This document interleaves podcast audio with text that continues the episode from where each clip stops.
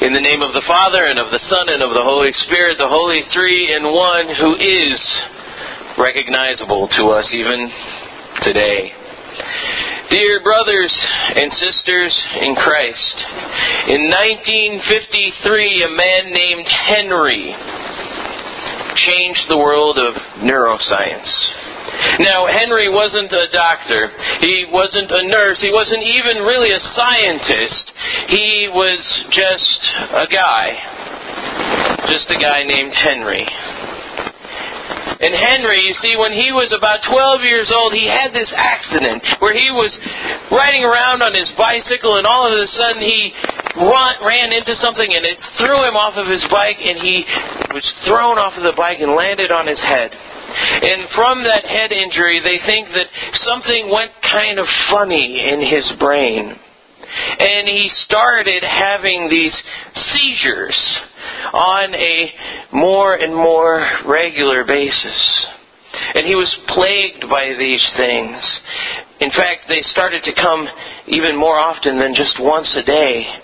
They started to come multiple times a day, these, these horrible, dramatic seizures that just rocked his body.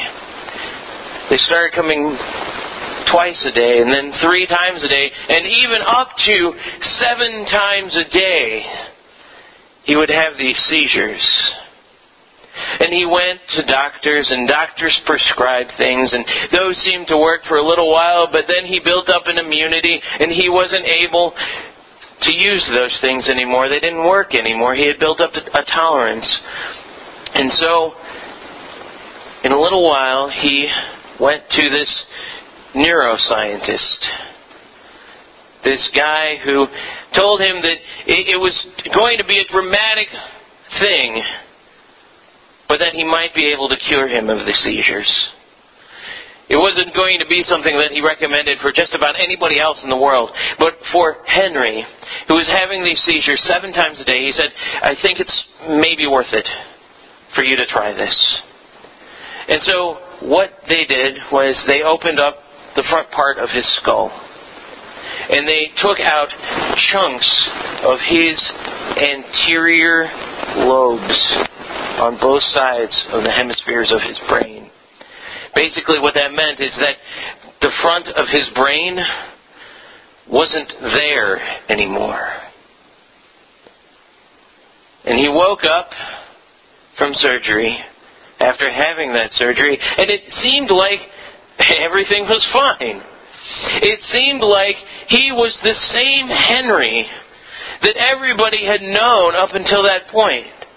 And as time went on, they saw that an entire half day went by without a seizure, which was so rare for him. It looked like it had worked completely. And he was up and he was beginning to talk. But then they started to notice something a little bit different about him.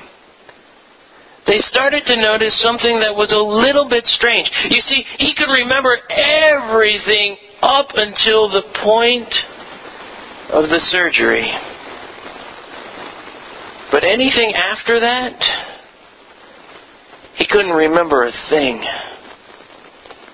It was as if his memory stopped at the point where they took that part of his brain out. He couldn't remember anything. He remembered who his mother and his father was. He remembered where he lived. He remembered who the president was when he had gone under the knife. But he couldn't remember that there was a nurse in his room five minutes ago.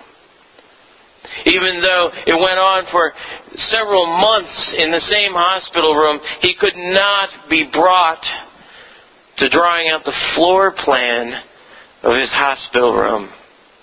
He would say, How am I supposed to know that? I just got here.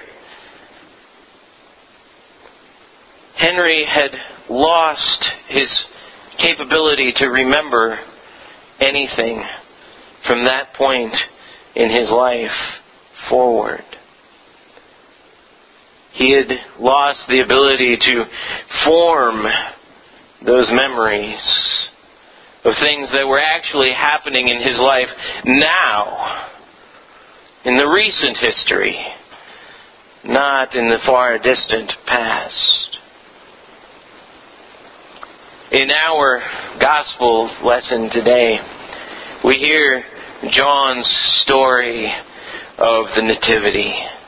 We hear John's story of what it meant for God's only Son to be born here amongst us. To be born into this world, to be born so that we would be able to get to know Him. To be born so that we would be able to recognize Him. To be born so that we would be able to cry out and say, That is my Savior. That is my Lord. And yet, sometimes it seems as if our memory fails us when it comes to the recent history of that. Sometimes it seems like our memory fails us when it comes to what God has been doing in our lives recently. Sometimes it seems like we don't really know what God looks like today. Well, sure, we know what he looked like in John's time. Sure, we know what he looked like 2,000 years ago when he was born in a manger. Sure, we knew what he looked like up on a cross. But sometimes we have to be reminded that he still lives with us today. That it's not something that's in our distant past, but that he's somebody who is here with us presently, today. And if all we look to, to is some historical idea, some historical figure, and we just leave it as history, then it's not really Christianity. It's just history. And that's sort of what John was saying. This John the Baptist guy, this person who was just crazy enough, just barely crazy enough to call people out on their lack of memory of who God is. This man who walked around in camel's hair and ate bugs and wild honey went out into a river and he screamed out at the top of his lungs, You don't know him anymore. You've forgotten who he is. You've just been seeing him as somebody in the past. Somebody who talked to Abraham, but not somebody who's involved in your life. Be baptized. Repent of all of that past tense. And see that there's a present and a future here. That's what the message of John was all about. That the present and the future was there. That it had been born amongst humans that there's a present tense to this God that we worship. That yes, there's a past. There's a past that's even beyond our comprehension. A past that is before the beginning of time, before the creation of the world. There is a past, but there's also a now. There's also a today. And He gives you grace upon grace in this today. In this today, He doesn't just give you bread. He doesn't just give you wine. He gives you living body, living blood. It's not dead when you take communion. It's living. And it makes you living through its life, through its light. He's alive. He's here with us now. And it's not a bad thing. It's a glorious thing. He's been birthed among us. He gives us grace. He gives us Himself. He gives us all of the wonders of this world and the next. This Word of God is with us.